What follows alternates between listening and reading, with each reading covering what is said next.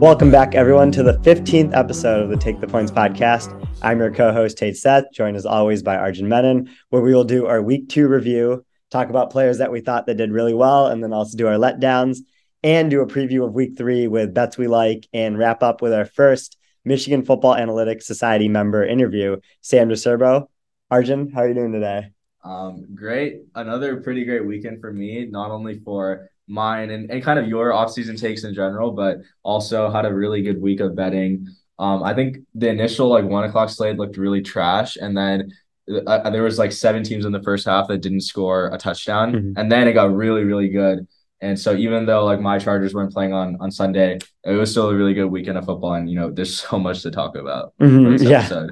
Yeah, no, I know. To all, to all the people who complained about our long episodes at the beginning of this podcast, this might be another one. Just going to warn you, uh, you know, because we, we do have to review week two. Uh, and, and yeah, there's so many good games to talk about. But let's talk about some of the bets that we uh, we gave out uh, in, in last week's episode. Yeah, so I'm like, I'm like really pissed about what happened. Like, so the, we gave out four bets on the episode. We gave out Mahomes over two and a half passing touchdowns as their bet of the week. That lost. Bills minus nine and a half against the Titans, that easily won. Ravens minus three and a half against the Dolphins, which we just saw the most utter choke job by mm-hmm. our Ravens, which is just unfortunate. And then we gave out Lions minus two and a half. And now I will stand by this, that our analysis at the time of recording was correct, mm-hmm. that the Lions were going to be able to do whatever they wanted on offense against this was- funnel Washington defense, because they did whatever the hell they wanted against the Eagles. And then Ragnall's out. Jonah Jackson's out. So you have three weak links on this interior against Jerron Payne and Jonathan Allen. And we, we told people on our Twitter, like the Take the Points Twitter, that you should probably cash out if you can or, or switch to Commanders money line. And Lions ended up covering. So we're not, you know, because we said we, you know, we cashed out on that bet, we're not going to count it. But, you know, technically we went two and two, but in reality we were one and two. So our season to date total minus two point eight units, still, you know, long season and a lot of bad beats. Like the Ravens are up twenty-one in the fourth and like you blew it to Tua Tagovailoa. So yeah. just, just a little bit unfortunate from, you know, our podcast perspective, but you know, I still think there's a lot of football to be played. Yeah. Yeah. And you know, it, that's like the important thing about, you know, putting public bets out there is we have to be held accountable for when it doesn't go wrong. And, you know, we're gonna, we're gonna, you know, uh, really, hopefully have have a winning week this week, but just like do better in the future. And if it keeps going like this, then that's like a time when you adjust your process. And, you know, both of us, I think, are uh, open to to doing that. But yeah, the, the Mahomes one is the one that was tough for me um, because the over two and a half passing touchdowns looked really good. He had the two passing touchdowns going into the fourth quarter. Fourth quarter was going to be close. You have a red zone sequence where they pass three times and don't score on any three of those those uh, passes. And then uh, Andy Reid kicks a field goal on fourth, uh, and, fourth one. and one, almost less than one, I think. So that can kind of take us into our Chargers-Chiefs uh, discussion. Um, you know, the, the story of the night, I think, was just the fourth down decisions on both sides of the ball. And, you know, I understand that people are tired of fourth down decisions and just like how much analytics Twitter or analysts like us talk about them. But you just have to realize that when both coaches go into the game and lose a double digit amount of win probability, according to any model, E S P N's model, Ben Baldwin's model, uh, it's, it's a big deal to lose that much win probability because these two teams are very close. That's the edge right there if you're one of these teams and you want to get an advantage over the other team. So it's just tough to see both Brandon Staley and Andy Reid just lose so many win probability points off kicking field goals and punting in this Thursday night game. Yeah, and it was so tough. Like all last season, Brandon Staley, it was, it was our Brandon Staley. Like he's, he's our analytics king, right? And like now he's doing things not according to the analytics book. And like I don't know what changed over the offseason. Like Kevin Cole, you know, posted his the clip of him talking. And he was like, we're going to flip the field. We're going to, you know, hold him, right? But like you're flipping the field from the plus forty or the plus forty-five. That's not flipping the field. You're you're just you're thirty yards. Like that's not a flipping the field at all. And then if you're that confident in your defense, which I think they should be because the Chargers defense is legit, you should be comfortable starting from the forty-five or the fifty because you're probably you're just going to hold them to three. But instead, you know, you I don't know. It was just a weird sequence of events. And I mean, it's the Chargers offense kind of was a letdown a little bit against a, a, a, a good Chiefs defense that looked pretty good. But I mean, do you want to do you want to talk about what you saw on Monday night before I give my spiel? Yeah, I mean, or Thursday night. Yeah. Yeah. It's just, you know, we're both like fans of the Chargers analytics uh, department. So, you know, it's, it's a little weird. You don't, you wouldn't expect the model to change uh, from year end to year end plus one this much. So it's probably a, a thing on, on Staley, but just going into the, the specific players, um, you know, I think it's like, when you watch Mahomes versus Herbert, like Mahomes is still the better quarterback right now. He's, you know, he's, he's the Q B one in the league, but Herbert is very close with him. And at the end of the day, it comes down to how many easy throws does each quarterback make, right? So you have Mike Williams had a great game. You know, he's one of the best contested catchers in the league, but nothing's easy for Herbert when he has to throw to Mike Williams, right? Like, like Herbert to Mike Williams is a good connection because Herbert, you know, has his arm strength allows him to, you know, put balls on wires when it would loop for other quarterbacks. And, but out of, you know, Mike Williams's eight targets that he had, like six of them were the contested mm-hmm. catches. And so that's, that's really tough. Meanwhile, you have like things just feeling a lot easier for Mahomes, where when he steps back in the pocket, he's going through his progressions and he can find the open guy a lot of the times more often than not. So that's just the difference to me is right now is, is kind of the play calling and kind of like what's going on around these two quarterbacks. Yeah. And I think a lot of scrutiny came under Joe Lombardi after the game.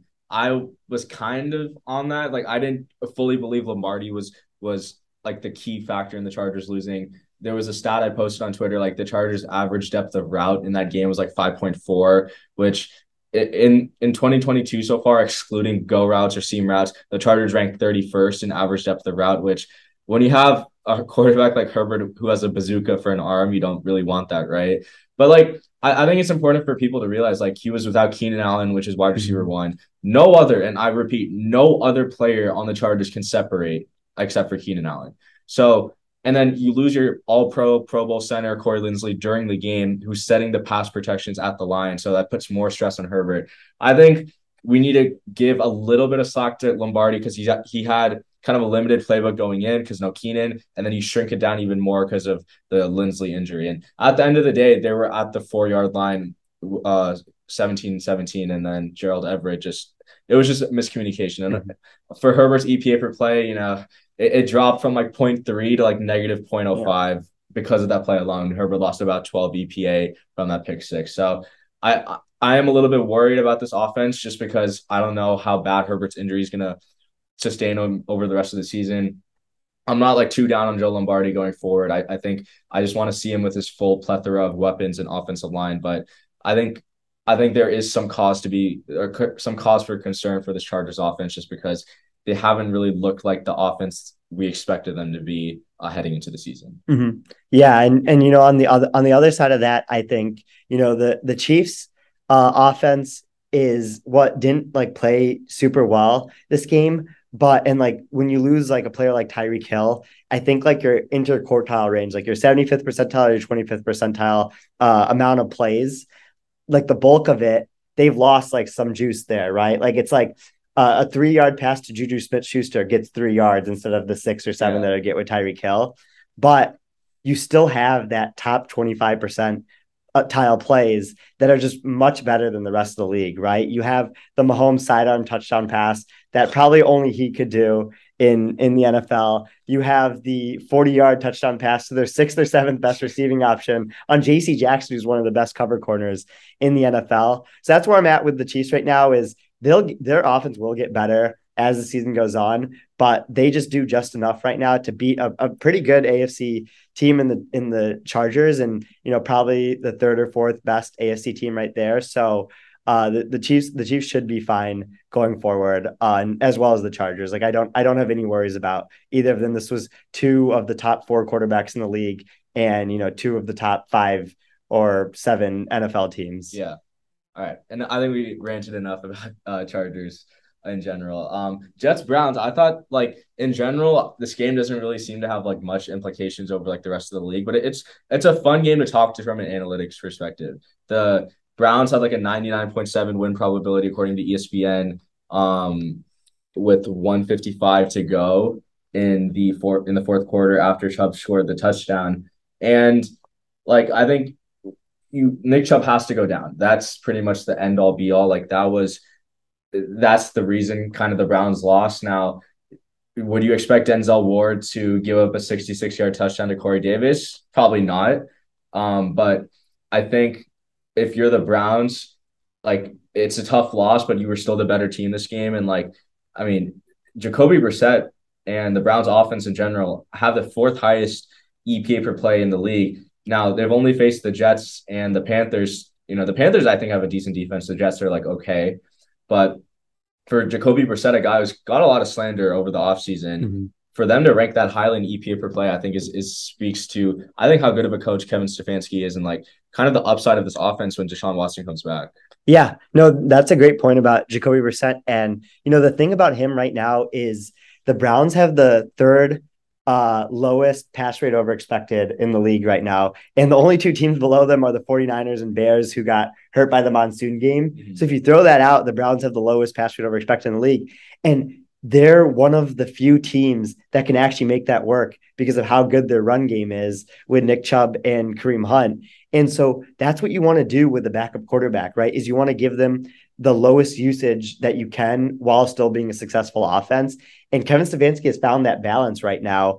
And that's why, you know, Jacoby Brissett's not going to be able to throw thirty times a game and win you a game. But if you're leaning on your run game and, you know, Nick Chubb is back to being the best running back in the league, uh, as he's been for these, these past couple of years, um, you know, with a brief stint with Jonathan Taylor last year at number one, uh, Chubb is getting one point four rushing yards over expected right now, uh, using, using P F F's rushing yards over expected model. So just getting that extra juice is just crazy for them. And, you know, it's it's very uh, cool to see, like, the way their offense is working, and I'm I'm very excited to see it on Thursday Night Football this week. Yeah, and and talking about the Jets, I mean, like, it's it's good for the Jets and their fans that they won this game, but we shouldn't overreact. Like, the Jets are not a good team. Like, they were down fourteen. They only had seventeen points going into uh, the final two minutes of this game. And, like, I, I'm seriously questioning whether the Jets, if they're trying to win games, should be starting Zach Wilson over Joe Flacco. Obviously, for the long term, you need to find out if Zach Wilson's an N F L quarterback. But, like, I mean, Joe Flacco threw for, like, three hundred yards against a pretty solid Browns defense. So, like, I don't know, like, it, it for Joe Flacco to come in and, and step in and lead two touchdown drives just like that, I think that was pretty impressive for him. Obviously, that's not really predictable for what he's going to do in the future, but I, I think we shouldn't overreact too much to the Jets making that type of comeback, because that's like one in a million. Mm-hmm. Yeah, no, I, I agree. I I do think it's a little concerning that Mike White and Joe Flacco have had games where they both put up thirty points on good defenses. Mike White did against the Bengals, Joe Flacco did against the Browns, when Zach Wilson's never done that in his twelve starts. But I want to see Zach Wilson throwing to the wide receiver trio of Garrett Wilson, Corey Davis, and Elijah Moore, because Garrett Wilson stepping in and playing like a wide receiver one on Sunday just opens up things for an offense, right? Once you, we've talked about this before, but once you get that third receiving option that you can trust, it becomes really hard for defenses to defend you. And so him, you know, already being a, a good N F L receiver this early in his career is really important for them. Um, but, you know, as we go on to, to Dolphins Ravens, uh, speaking of the importance of, you know, having another receiver come in there and give you three reliable receiving options, Tyreek Hill has, you know, busted open this offense for the Dolphins. And, you know, with him, Jaylen Waddle and Mike Gesicki, and then Mike McDaniel calling the plays, this could be a, a, a very good offense in the N F L. Yeah, I think um, with with the Dolphins, again, I don't want to re- overreact too much. Like, for three quarters of this game, the the Dolphins were not a good offense. And it took Marlon Humphrey and um, Marcus Peters getting hurt for for this offense to really, like, step up and and um and, and they scored uh, I think four touchdowns in that fourth quarter, right? And, like, Marlon Humphrey and Marcus Peters were hurt, so they were p- playing like Jalen Armour Davis. But, like, I, I again I don't know what to think of Tua. Like, I I don't know what the first two weeks confirms anything about my priors heading into the season. Mike McDaniel has run has used shifter motion at on seventy-eight point nine percent of his snaps, first in the league. Play action rate of forty point nine percent, which is first in the league. So he's pushing all the easy buttons for Tua, mm-hmm. and Tua's obviously succeeding when he's doing that. So, like, what happens when the going gets tough and you can't run play action, right? And, like, I think I was having this uh, discussion on Twitter, like, Tua ranked first in non-play action dropbacks in week two. But, like, again, all of that production came in the fourth quarter.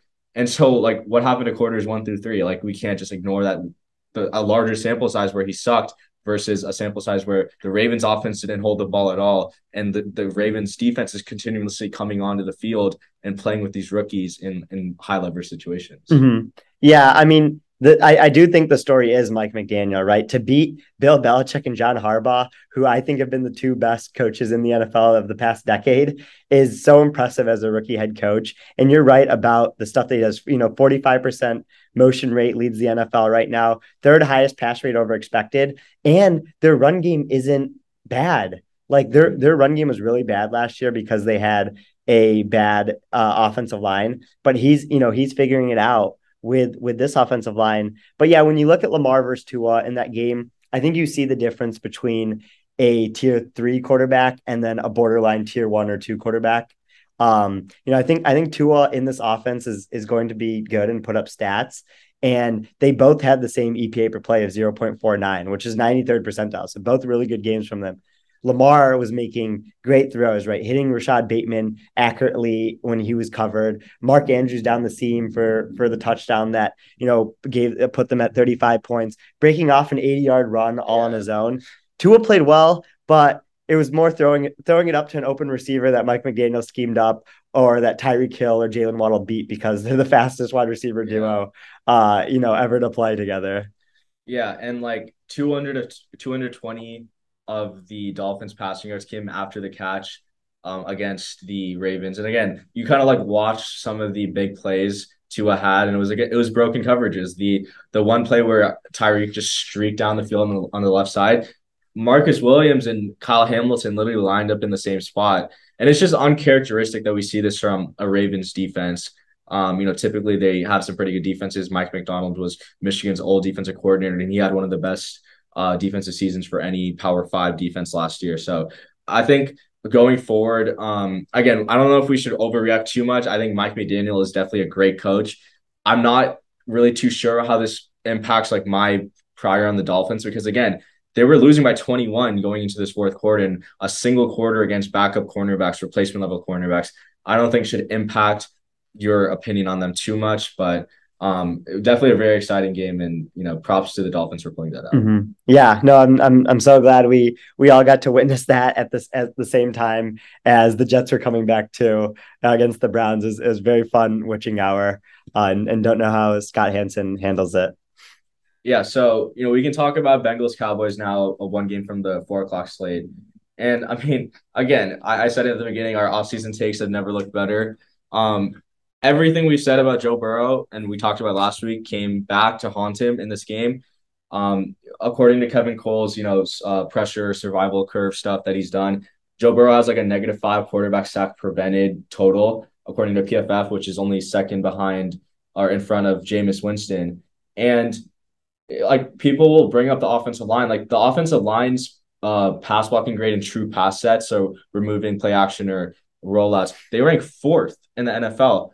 And you would you would think the way Bengals fans are in my mentions, oh, did you watch the game? Yeah, I watched the game. I watched Joe Burrow run straight into Leighton Vander Esch, mm-hmm. trying to escape the pocket. Like, I think Burrow's pocket presence has been really bad to start the year. And again, people will like say, oh, he's a leader. Like, he doesn't need an offseason to off a Super Bowl victory. Like, these reps matter. Like, he's playing with three completely new offensive linemen, and he missed a good chunk of the offseason due to appendix surgery. And I think it's showing that he's not – trusting his reads. He's not able to step up in the pocket. He's taking all of these unnecessary sacks, and they just lost to Cooper Rush and the mm-hmm. Cowboys. This is giving me Minnesota Vikings vibes from last year, like blow up, almost blow everything up. Like, this is really bad, and I, I don't know what the fix is for the Bengals going forward. I think the fix for them is they just will stop playing these defenses that they've been playing. I think the two defenses that they had to play these first two weeks were the worst possible matchups for them, right? Like when, when you go up against T J Watt and the rest of that Steelers defensive line, when you have a quarterback that wants to take a lot of risks, like Burrow does, you know, the Steelers were able to sit in cover two and cause those interceptions and get pressure on him because they have, you know, a top five pass rusher in the N F L.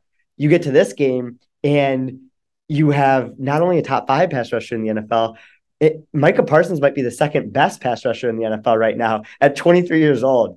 And so it's it's it's kind of unlucky for the Bengals, I think, that they had to play, uh, you know, T J Watt, Micah yeah. Parsons back-to-back weeks. You have DeMarcus Lawrence on the other side for the Cowboys as well. And, like, that's, like, what the, the game was. I think it was more of the Cowboys defensive line just dominating than, you know, the Bengals, either Zach Taylor, Joe Burrow, or the offensive line, which I think the problem is all three of them yeah. uh, losing the game. Yeah, I agree. And I think it's really interesting. The Cowboys win total went from six and a half to eight and a half following this game. Now, obviously, one win against a team they were uh, seven point dogs to will impact the spread, but or impact their total. But by two wins is a lot. And I think, I think the Cowboys defense is legit again. Like I said this last year, midway through the season, like I don't, Trayvon Diggs hasn't regressed a ton. He's not obviously forcing the interceptions, but I mean, the stunts they were running, Dorrance Armstrong coming on as a third edge rusher, two sacks uh, on Sunday, like that's big for them. And teams have played cover two at the highest rate against the Bengals, and I think that's the niche you're finding. Like you're going to force Burrow to either hit those hole shots, which he has to be literally perfect with his arm strength to hit those hole shots on the sideline or up the seam, or he's going to take a sack, or he's not going to take the check down. He has no tendency or pe- pendant to take the check down. So um, I think this, there are some concerning signs for the Bengals. Um, I'm glad I'm finally able to hedge my miss the playoff bet or with yeah. with uh, them to make the playoffs at plus one forty-five. So I'll be profitable either way. So now I don't have any rooting uh, or non-rooting interest against the Bengals. And I'm just here to enjoy, um, you know, to see how our offseason takes play out. Anything you wanted to add about the Cowboys, though? Yeah, I think that Tony Pollard showed his explosiveness for them. And then the importance of scripted plays with a backup quarterback is very crucial. Uh, you know, having Cooper Rush get out to a hot start was, was, was critical for them. And then they just kind of held on and hoped that their defense would, would keep getting stops. So it was, it was the combination of those two guys that, that really kept it together for the, the Cowboys offense. And I know you have a stat for that. Yeah. Uh, so Cowboys through two weeks right now ranked third in E P A per play on scripted plays, only behind the Titans and the Bills. Now uh, the Titans, just like the Cowboys, get significantly worse after the scripted plays. Um, but but yeah, like if they're able to get out to a hot start and their defense plays at the elite level they've been playing at, I mean they could stay in games without Dak Prescott. But it, it all depends on how they start. And obviously, you know, going on the road is from now on is is not going to be as easy to get up to a hot start. But Um, let's transition to our final game review. Uh, Cardinals Raiders, just just another fun game that came yeah. down to the wire. Like it, it was it was crazy that you know I thought the Raiders were a bad matchup for the Cardinals because no one can really guard Devontae Adams, but two catches, like two catches yeah. against this Cardinals defense. Like, Derek Carr was guarding Devontae Adams. Yeah, basically. like I I, ha- I have to go back and rewatch it and see like what happened in that second half, but like they were up I think twenty to zero and they let the Cardinals outscored them twenty-nine to three in the final like uh thirty-four minutes of the game, which is unacceptable. And like I don't know if it's a Josh McDaniels thing or a Derek Carr thing, but like again, it's it's such a tough thing to evaluate because the I think the Raiders were the better team. Mm-hmm. The Cardinals just came back at the end, and and I, like the Cardinals to me didn't really show anything. Like I think Car- Kyler Murray himself showed that he's a tier two, possibly tier one quarterback with all the crazy shit he pulled on this two point conversion and on the final touchdown play um, at the end of regulation. But the Cardinals in general, I still think they stink. Mm-hmm. I don't know about you. No, it, it, it does seem like that because you see that the reason why I can't put Kyler Murray in tier one, and I do think he is a firm tier two quarterback, is because the variance is just way too much with him, right? Like, like for the, for the first, you know, forty-five minutes, the first three quarters of the game, the Cardinals weren't doing anything on offense, and not all of it was his fault, right? Like you're missing your wide receiver one right now. Your offensive line isn't that good, and you don't have a play caller that's really been helping you out. But then when you, when he's on, it's almost unstoppable. Like there's almost no way to stop Kyler Murray when he is hitting his seventy-fifth percentile and above. And that's what's like so enticing about him. And you really see that when he led his team back. Um, just like when, when he got the ball in his hand, it just felt like something was going to happen uh, on, on every play going down the stretch there in that fourth quarter. And that's how I think, you know, you have the guy. Yeah, I agree. And I think, I think his play in the second half definitely like kind of justified why the Cardinals gave him the bag um, in, in training camp. And but again, I think you have to ask yourself, like, why did they struggle in the first half, and like what changed in the second half? And the, the Raiders D played eighty-seven total snaps. Mm-hmm. They're going to be exhausted by the time they're in the fourth quarter. And it's not not like the Raiders offense was helping helping them out. Like, it was like three and out, three and out.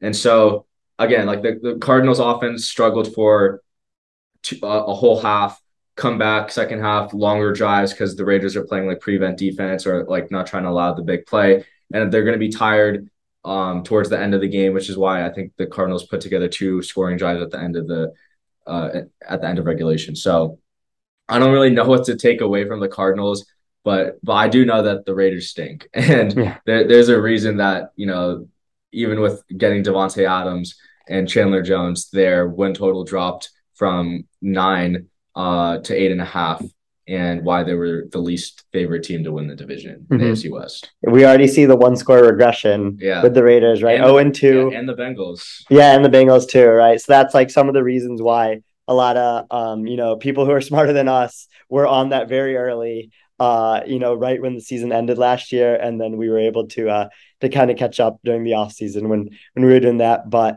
uh, yeah, we will uh, jump into our segments that we're going to do every week from now on, the Who Was Him segment of the week and the letdowns that we saw from week two. You are not him. You are not him. So the bitch, I'm him. Quit playing. Trying to ride with a boss, what bitch get in. Stop down the road like the Michelin man. Put an M on your head like a Michigan fan. So we're gonna go into our Who Was Him segment of the week. Three players from each of us. We're gonna do, uh, you know, some some players that really really impressed us from week two. So my first one is my homer pick, uh, Amon-Ra Saint Brown. Uh, just. An insane day from him against the Commanders. Uh, twelve targets, nine receptions, one hundred sixteen receiving yards, and two receiving touchdowns, and then two rushes for sixty-eight yards. And so when you look at what Amon-Ra Saint Brown has done to the Lions offense, it's he can line up in various spots, you know, on in the formation, and he can be a threat, you know, in motion, Uh, where he could get the ball as a rusher, and he's just great at finding the soft spots in the zone that the Commanders were playing. And the Commanders' defense was predictable in that game, and that's what allowed Amon-Ra to go off. But it's very cool to see the connection that he's developed with Goff and kind of how he's established himself among one of the the top, you know, twenty receivers in the N F L right now. Yeah, no, I know you loved Saint Brown in the in the draft when you did like your wide receiver clustering article. Mm-hmm. Um, and it's it's been really cool to see his career progression, and I think he's only going to keep getting better. Um, my first guy is Mike McDaniel. I think at this point we he's probably the new analytics king. Um, scoring forty-two points against the Ravens doesn't just come easy, and I know I was kind of talking earlier about like how like what happened the first three quarters, but I mean he was still dialing up some really good plays. He he is playing, you know, with a with an average quarterback in Tua, so he has to really push the easy buttons for the Dolphins offense to succeed. And I think he's doing that in the right way. A lot of motion, a lot of play action. And um, even the run game has looked like decent this year. And I do want to shout out like his fourth down decision-making. He went for a fourth and one from his forty-five. Like how many coaches are going to do that? I, and I would say probably not many. So uh, shout out to McDaniel. I think, you know, he's the favorite uh, coach of the year favorite right now for a reason. And I, I am bullish on him long term. I just don't know what he's going to do with Tua. yeah, yeah, no, it's, it's it's been really cool to see him step in and be so good from uh, day day one. When you know we have other coaches who we'll get to in the letdowns not doing that.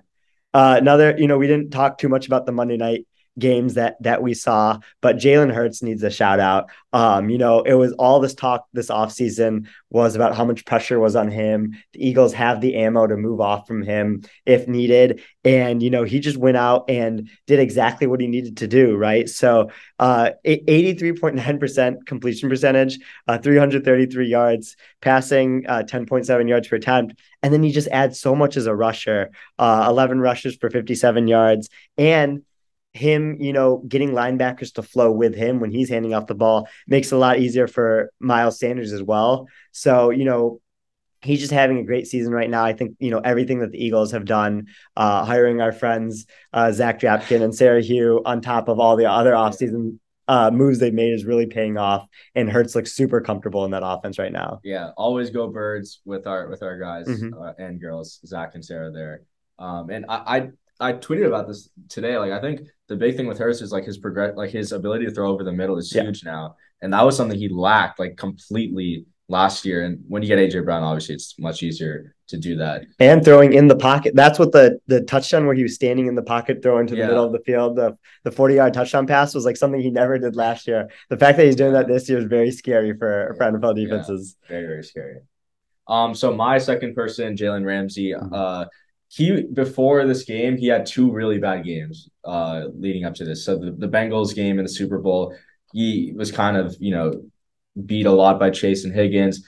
Uh, week one, Stefon Diggs kind of, you know, babied him or sunned him a little bit, as they say in our in our generation. But I thought he had a really good game. He was targeted um, five times, only allowed two completions, and he had probably one of the best interceptions I've I've seen in my generation, at least. Like, the guy made a crazy play on the ball when the Falcons seemed, you know, like they were going to win, win this game, and I think, you know, with the injuries to Troy Hill and the, the Rams possibly trotting out a lot of weak links on in that secondary, it's gonna be, there's gonna be a lot of pressure on him to for him to do his job, because if he doesn't do his job, the the Rams are screwed.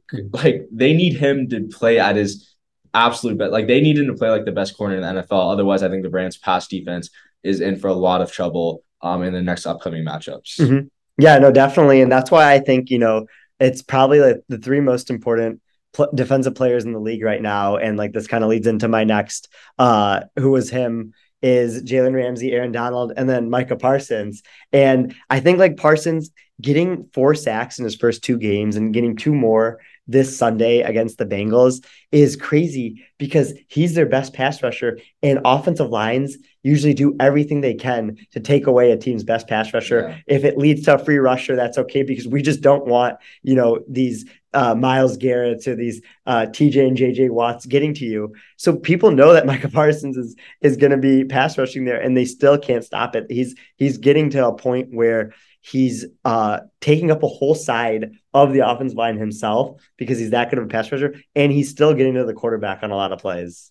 Yeah, I agree. And it it was really cool to just see Parsons tear up that Bengals O-line, and even in week one against the Bucs offensive line. Um, so I, I have two more who was him, one a player and one not even in the N F L, but the first player, Stephon Diggs, mm-hmm. like that guy just dominated the tight ends. And like the tight ends, like I thought this whole offseason overperformed on defense last year, like barely top ten in E P A per play with like Christian Fulton and uh like Janoris or Jackrabbit Jenkins starting a corner. Like Stephon Diggs literally just destroyed anyone who guarded him. twelve catches on thirteen targets. Like that reception percentage is crazy. one forty-eight, three touchdowns, one of the highest receiving grades from P F F. I think the cool thing about Diggs is his connection with Allen is just so good. They run these R P Os where Allen will like literally have the ball in the in the running back's hands, and Diggs is just sitting on a wide receiver screen or a hitch, and it'll go into a six or seven yard gain. And like, those are the plays that I feel like N F L offenses aren't running enough, but also they don't have a Stephon Diggs, who's mm-hmm. like not only a great uh, player at the catch point, but also after the catch, where I think he does a lot of damage when given the opportunity. But I mean, he can take the top off the defense, which he did in on this week. And he's also really good in the red zone. But Um, I do have an extra guy, Judah Fortgang, who's mm-hmm. been an, on an absolute heater. He's probably listening to this, but the guy's been an, on an absolute heater on P F F dot com. If you're not reading his betting articles, you're just not making – you don't want to make money. The guy's hit like three same-game parlays in the past two weeks. Me and him had a collab, or like he sent me a bunch of things, and I like – we talked about it for sack props. And he did a ton of great work on uh, evaluating like the stability of like pass protection. And he went four for four on sack props uh, this weekend. And I, like, luckily for me, I played all of them as a straight and parlayed them at like plus f- like five thousand value. So the guy's been on an absolute heater, made me some money, and I, you know, really appreciate always talking ball with him. So definitely just wanted to give a shout out to him. Yeah. Um, Judah was an insane bettor, one of the best bettors I knew before he got to P F F. Giving him access to P F F data is uh is is just unfair, right? It's like it's it's it's like what, you know, giving Josh Allen access to Stephon Diggs, basically, right? Yeah. Like Stephon, Josh Allen right now is going to be great no matter what. It's not fair that he gets to have a top five receiver. So so that's what that's what Judah's been um, yeah, a different page now. We, you know, we, we have to do the letdowns. And I think, you know, I have to start with the one that's been on everyone's mind. Uh, Nathaniel Hackett. I just don't know what the Broncos are doing. Like, so when they go up to make their fourth down decisions, you can see that the really smart teams about fourth down decisions make that decision on second down, yeah, because they know that yard line they're at. They have a certain distance that they set. That way the offense can just stay on the field, doesn't even need to waste any time on the play clock. You even saw that with Trevor Lawrence and the Jaguars in week two of a new coaching regime, where he just instantly knew they were going to go for it on fourth down because they told him on second down, if it's fourth and one in this situation, we're going to go for it. Hackett just seems to be making up stuff like on the fly, which is just crazy. Uh, the sequence that we've talked about was, you know, third and one when they do a tight end sweep uh, with an option that gets blown up. Then they send out the uh, field goal crew initially, but they take a while to get out there. So it hits a delay a game. There's six delay a game, uh, you know, which leads the league right now in, in that game. At home. And uh, yeah, at home. And they had to waste their two timeouts for other dumb stuff. And so they take the delay game and end up punting anyways. And that punt ends up getting ninety-nine point nine percentile on the Survivor Index created by John Boy. So yeah. I don't know what's happening in Denver right now. I'm sure they'll figure it out. There's too much talent there not to, but it's been really disappointing so far. Yeah, I agree. And I don't, I just don't know what Hackett is doing right now. I do hope he figures it, figures it out for Denver fans, but the early returns has not been pretty on the partnership between him and Russ. On um, my first letdown has to be Kirk Cousins, an absolute priv. on, he was a primetime priv on Monday night. Uh, I mean, I thought he just looked frantic in the mm-hmm. pocket. Didn't seem like he he was missing on his receivers. His receivers did drop four balls, but he also had four turnover-worthy plays.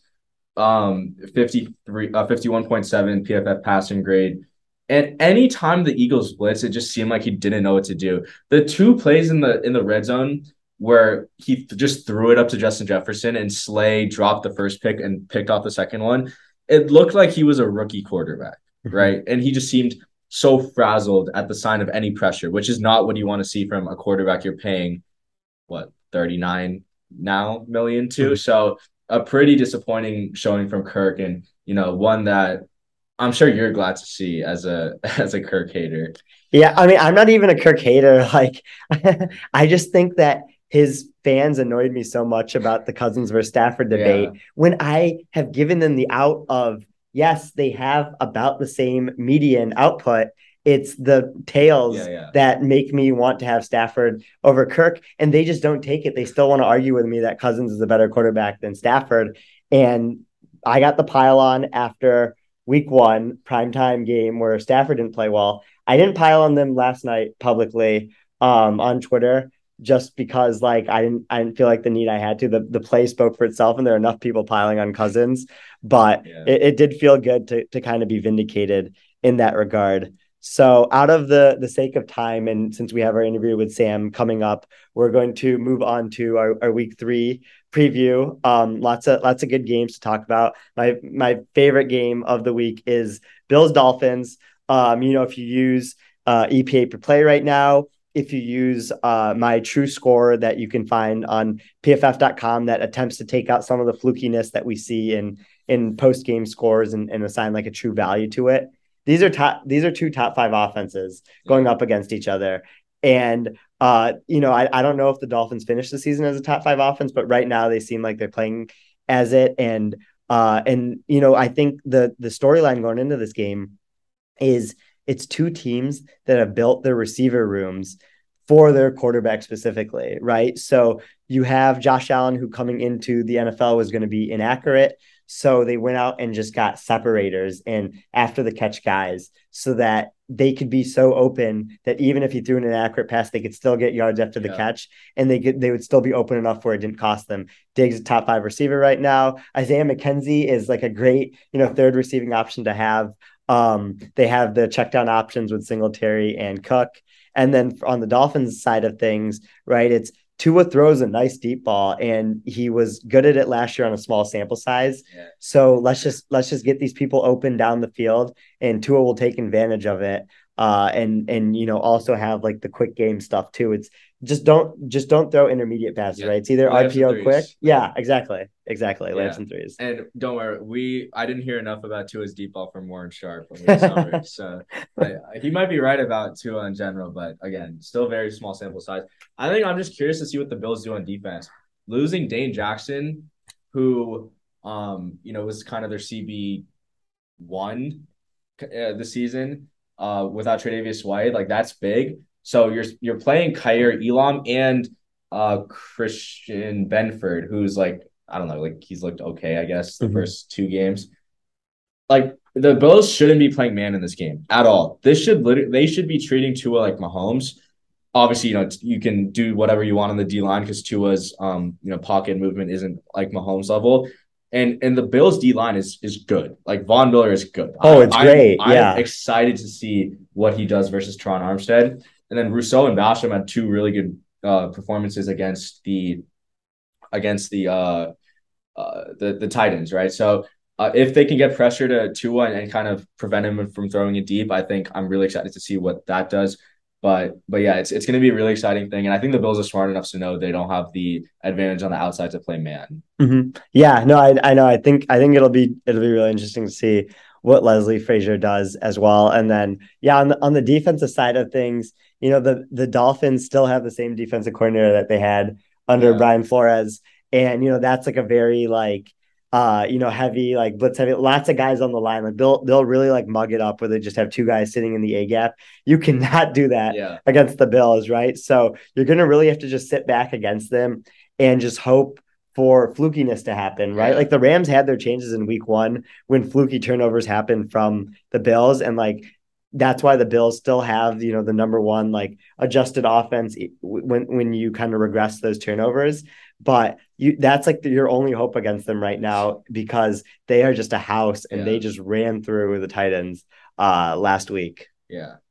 I, I did want to talk about Chiefs Colts, but like, again, in, in the interest of time, I think we kind of know what's going to happen. Mahomes versus Gus Bradley. Mm-hmm. If Gus Bradley comes out in single high to start the game, I might just live bet the Chiefs again, even though I've already bet them minus three and a half. Yeah. Um, but I do. I did want to talk about Lions Vikings, a divisional game. You know, both teams one and one right now. Um, what what is your read on the game, especially as a as a Lions fan? So I know I shouldn't be doing this to myself, but I feel optimistic about the Lions going into this game because everyone's talking about Kevin O'Connell as a play caller, and his play calling was great week one. It was okay. Yeah. Um, you know, our, our friend Sean Syed uh, at, at Syed Schemes, uh, you know, we'll, we'll point this out that like O'Connell didn't have a lot of answers for the heavy man defense that the Eagles threw at Kirk Cousins on Monday night. So the Lions want to play a lot of man this year. That's what we've seen from them so far. So I think the Lions match up okay in that regard. You're still going to have to find someone to guard Justin Jefferson. But other than that, I think they can take away the other receiving options. And for the Vikings offense right now, it's Justin Jefferson or nothing. Yeah. Like it's Justin Jefferson or incomplete pass, right? So find a way to take it. And they, and when the Lions played the Vikings last year, Uh, and but the Lions were were at home for this game. Justin Jefferson only had one reception in the first half. Like they were doing a good job yeah. of of taking him away. They it, that probably won't continue this game, but feel confident about that. But what I really want to get to is the play caller that people should be talking about is Lions offensive coordinator Ben Johnson, who's been a phenomenal play caller through two weeks this year. Uh, you know, the Lions are top five in, in points per game right now. Some of that's been fluky, and you know that the the Justin metrics kind of bear that out. But you can see the vision of him. They're using six six offensive linemen in the run game and using one of the, the extra offensive linemen on motions or coming across the edge. They're using Amon-Ra Saint Brown effectively, Jamal Williams to get short yards, uh, DeAndre Swift in high expected yard situations to get the explosiveness, as he's been one of the best rushers in the N F L so far.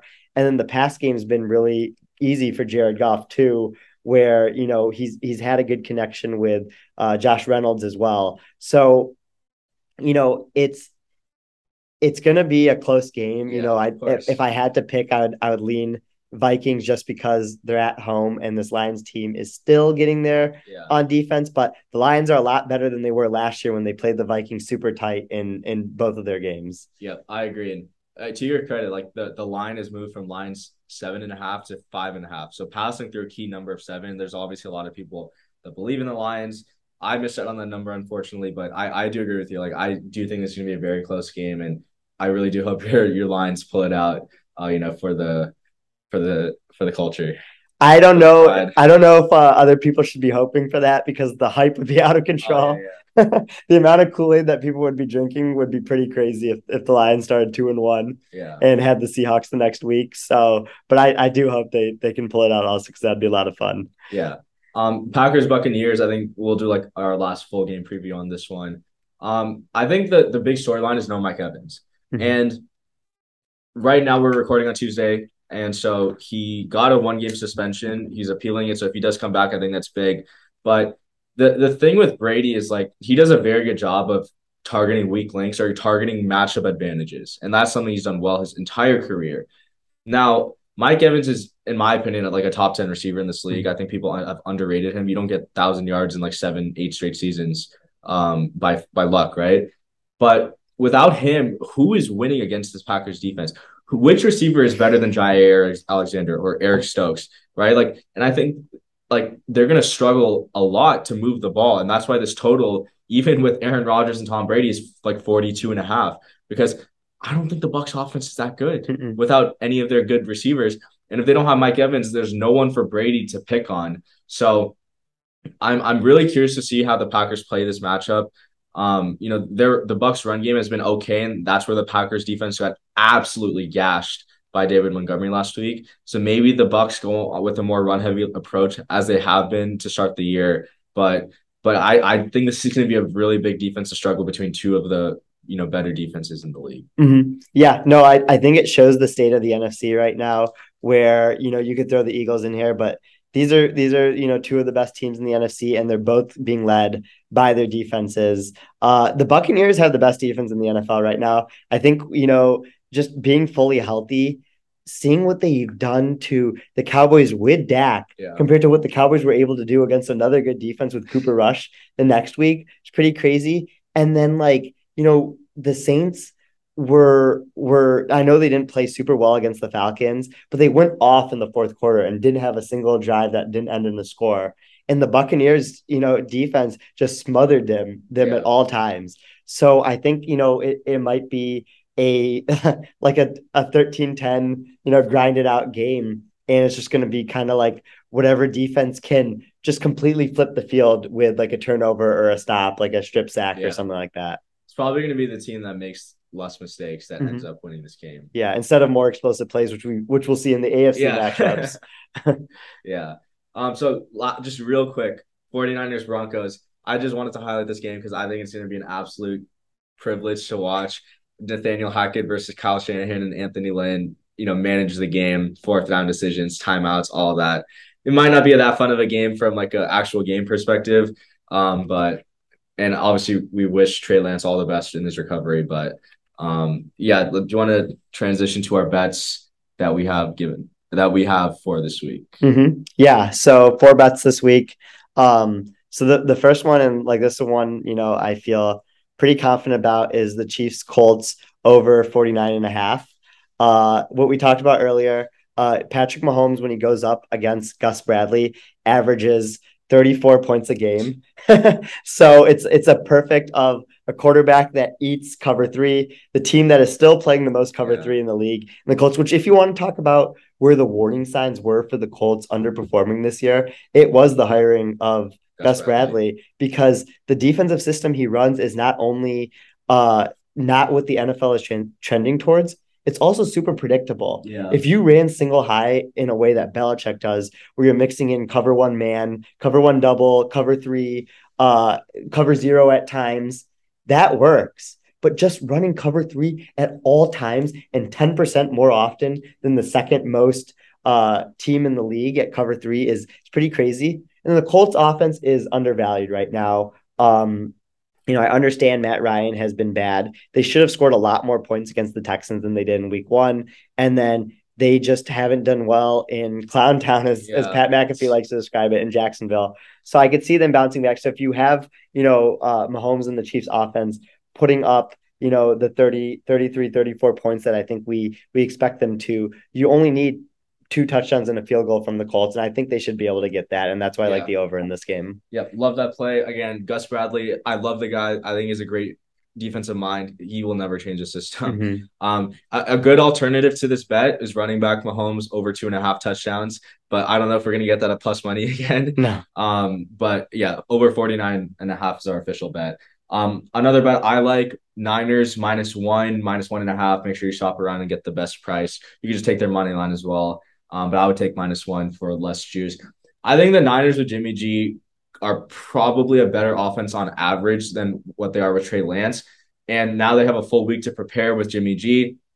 I think this Broncos defense has been good, but I think the Niners offense and their offensive skill weapons, um, cater more towards Jimmy G, and they have obviously a lot more chemistry with with Jimmy. And again, I think this um this Denver defense, while it can be good, they couldn't be susceptible to the run game. Mm-hmm. Um and the line has moved from Niners plus two and a half, which I got on Sunday, to not 49ers minus one. So I think we're on the right side here, and even though we're not getting the best number, moving between the threes isn't that valuable. Mm-hmm. Yeah, no, I, I like this play a lot. Um, if you want to do something fun and and lower the sample size as small as you can on uh, running backs don't matter dot com to look at the quarterback page, Jimmy G ranks first in E P A per play, as always. So, yeah, you're right. Like the, the offense, just Kyle Shanahan and Jimmy G. I know Kyle Shanahan doesn't like when Jimmy G plays, but they just work so well together. Yeah. And it just, it, it, it's going to, you're like, you're going to see it. They have a week to prepare yeah. for, for the Broncos. And I think, I think their offense is going to eat. Uh, next bet, Bengals minus four and a half. Uh, we've made, you know, our, our names as anti-Bengals people. Here's our olive branch to all Bengals fans out there.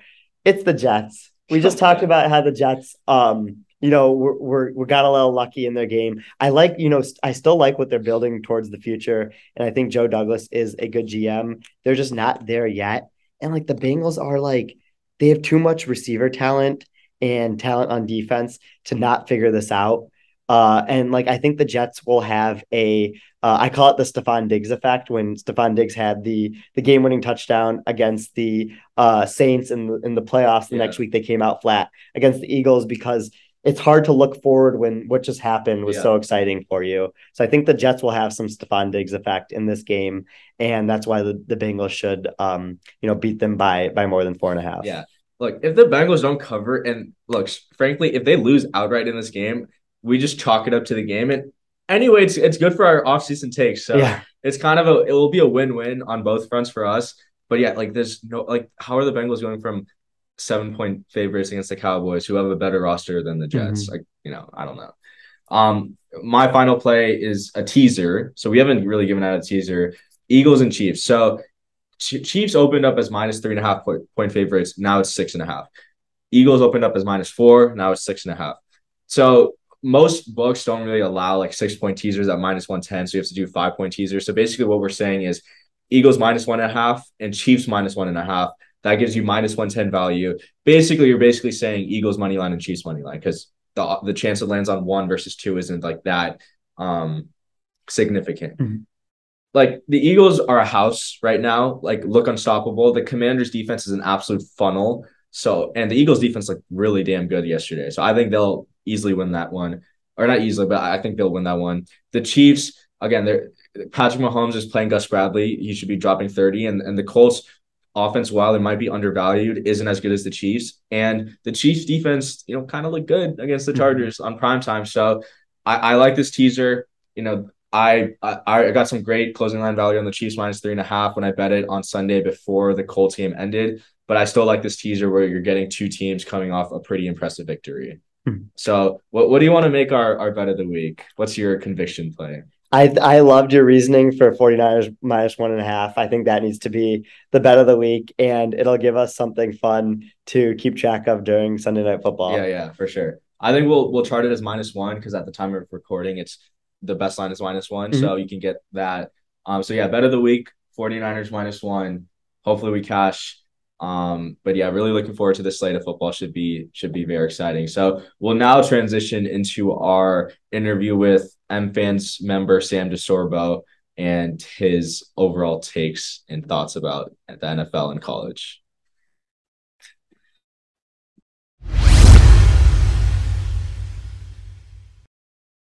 So now we are going to be joined by Sam DiSorbo, goes by at Analyticist on Twitter. Sam is one of our good friends and kind of the feature writer on our Michigan Football Analytics Society website.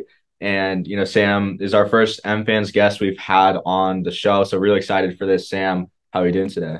I'm doing great. Thank you for the introduction. It's been a great couple of weeks of football, and I'm excited to jump into it. Yeah, Sam, thanks for joining us. Uh, you know, we we just got handed a bunch of Lucky Charm boxes in the in the Stephen M. Ross Business School, which, you know, could be considered a different type of tam- tampering, like uh, like Stephen M. Ross is used to himself. So, uh, you know, we're, we're glad to be sitting here today. So, you know, I want to talk about like the teams that you were really high on going into this year. And you're, you know, you grew up a Vikings fan, you right. still are a Vikings fan, and you're also really high on the Patriots. So yeah. What were some kind of your takeaways from them, uh, their performances in week two, and what you feel about them going forward?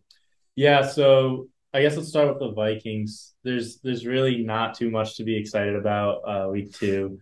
Um, I was, I'm a big five thirty-eight guy. So before uh, week two going in, Vikings were at fifty-one percent chance to win the division. Following the loss, they're now at thirty-nine percent.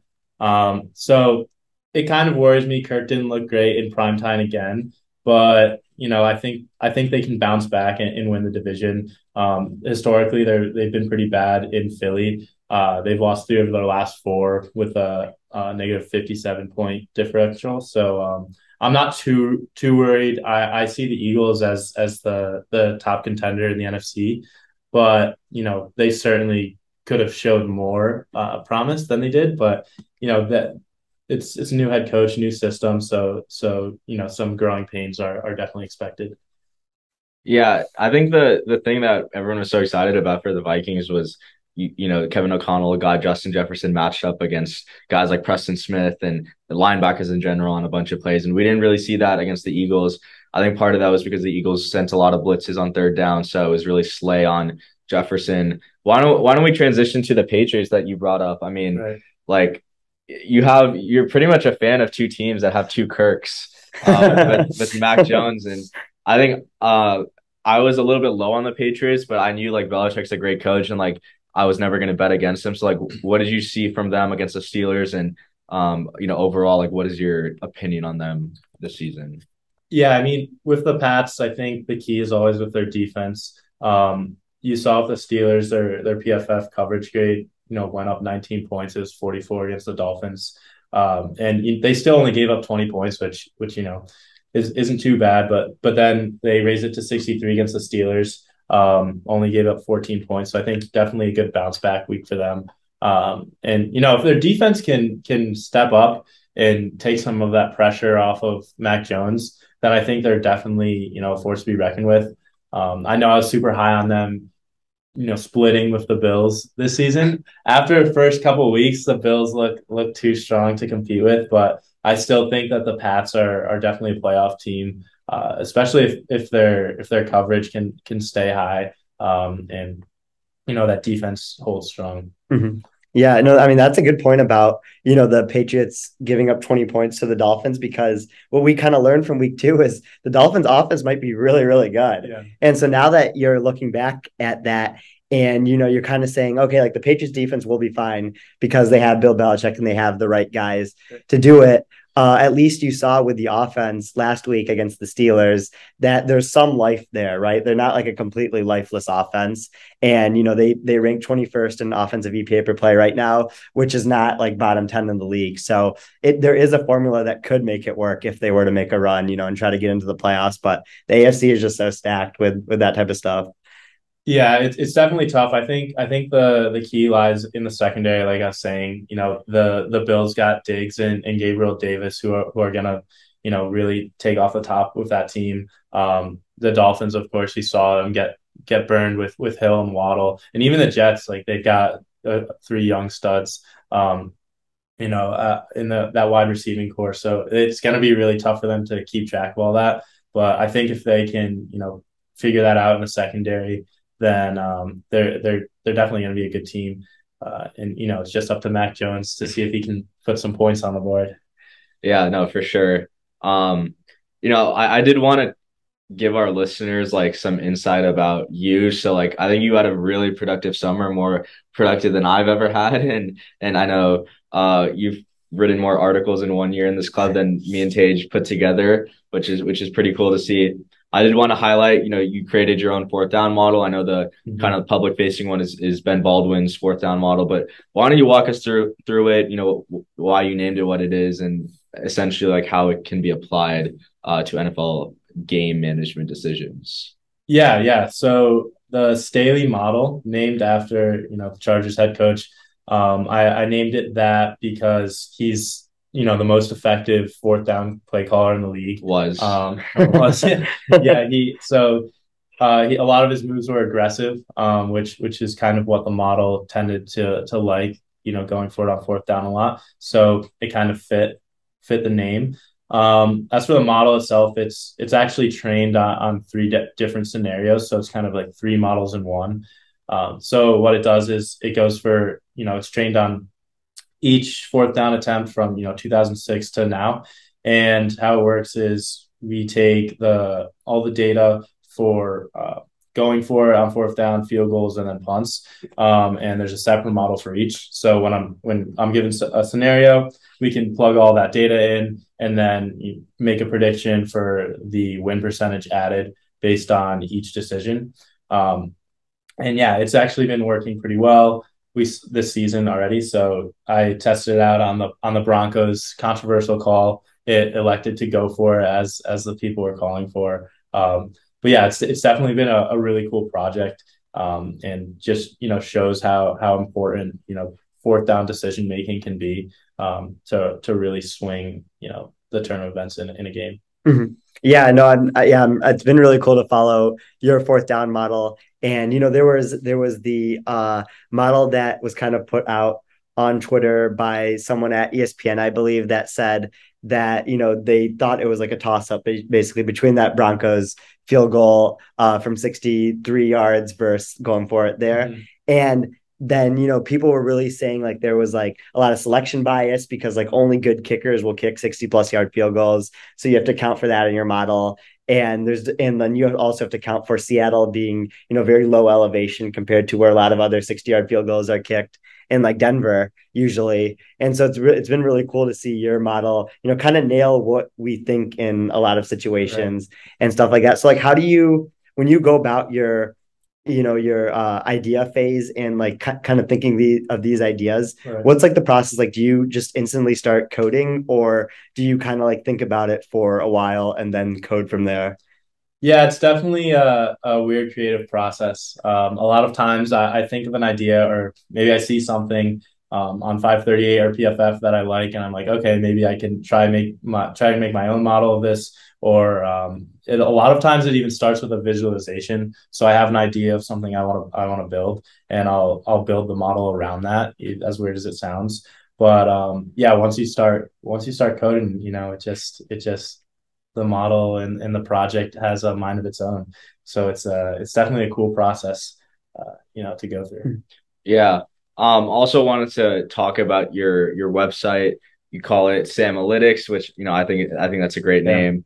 Um, probably one of the coolest like shiny apps I've seen in terms of its um its like design, like U I, U X, something like that. Yeah, right? Very aesthetically pleasing. Yeah, very aesthetically pleasing. Um, you also, you know, you you've had your own betting model and stuff. Why don't you talk a little bit about um why you created that, like the process there, and like, you know, we don't have to really get into profit loss right now because it's still very yeah, early yeah. in the season. Yeah, I mean, I, I thought it would be a, a cool project to tackle. I was getting into some machine learning techniques this summer, so I thought, um, why not, you know, try the betting market? So I I, I tackled an over-under model and then a, a spread model for the over-unders for both college and N F L, and then the spread just for college. Um, and yeah, the process was really cool, uh, building that and, you know, really fleshing out all those details. Um, the it's it's been pretty successful so far.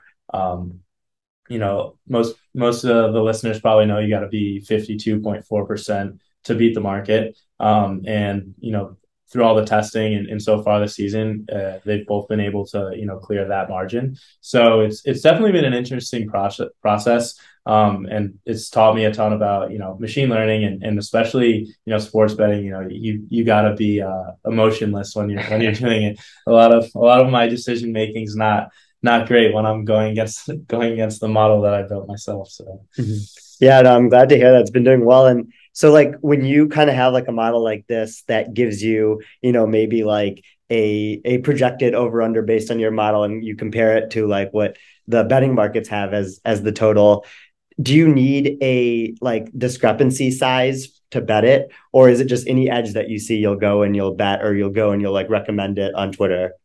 Yeah, so it definitely varies from model to model. Um, with with the over under, it's it's you know like anything, uh, the higher percent chance that it predicts to either hit the over or the under, you you, you know the more chance that you want to take it. But um, specifically with that one, it's it's pretty accurate all around. So if I were to, you know, try to optimize it, I'm really taking all of the bets there, um, because, you know, it's, it's like I said, it's, it's beating the market at every level level. But, you know, the other one, like with the spread, I'm more geared towards taking it on the away teams. Um, I've noticed it trends to be, you know, a lot more accurate when it's picking the away team to cover rather than the home team. Um, So I usually, you know, when I see a negative differential between my predictions and, and Vegas's uh, spread, then I'll usually take that and, and, you know, throw it on Twitter, write an article, see see what the people think about it. Yeah, no, it's it's really cool to see that progression. And again, like I think betting college football is so tough because there's like one hundred games in a mm-hmm. given week. So, I mean, if you have spreads and over unders, like you're probably going to have an edge on a decent amount of games. And I mean, it's tough to just put bets in for like fifty, sixty games, isn't it? Yeah, it's it's definitely a lot to keep up with. One thing I'll say about college football is that the talent discrepancy, you know, between the, the top teams and, you know, F C S teams and non-power five teams is so is so big, and it helps bettors, I think, because you take uh, teams like New Mexico or like San Jose State, and there's so much less data available on them, and they're just so much more unpredictable. So, you know, when they're going against better teams, like um, this week, you, you've got like Baylor and Iowa State. It's kind of a, like an off edge uh, matchup. So it's, it's easier to predict, uh, you know, those type of matchups where, where um, there's less data on teams and, uh, you know, the talent levels so such a wide gap, so that kind of makes it makes it easier. But um yeah, it's certainly interesting. There's a lot of crazy spreads, crazy over unders, mm-hmm. stuff to keep up with there. Mm-hmm. Yeah, and no, but I mean, it's been so cool to see that you've done so much between writing all the articles on our like Michigan Football Analytics site and building this shiny app out that people can go to and and play around with. Like, what do you kind of have next in store? Are you gonna, you know, as as the season progresses, are you just gonna kind of check like what you worked on this summer, or are you thinking of adding anything else? Yeah, it's it's definitely a, a lot to keep up with now that uh, school's in session. But um, I'm definitely looking forward to, you know, starting up some stuff with the Big Data Bowl.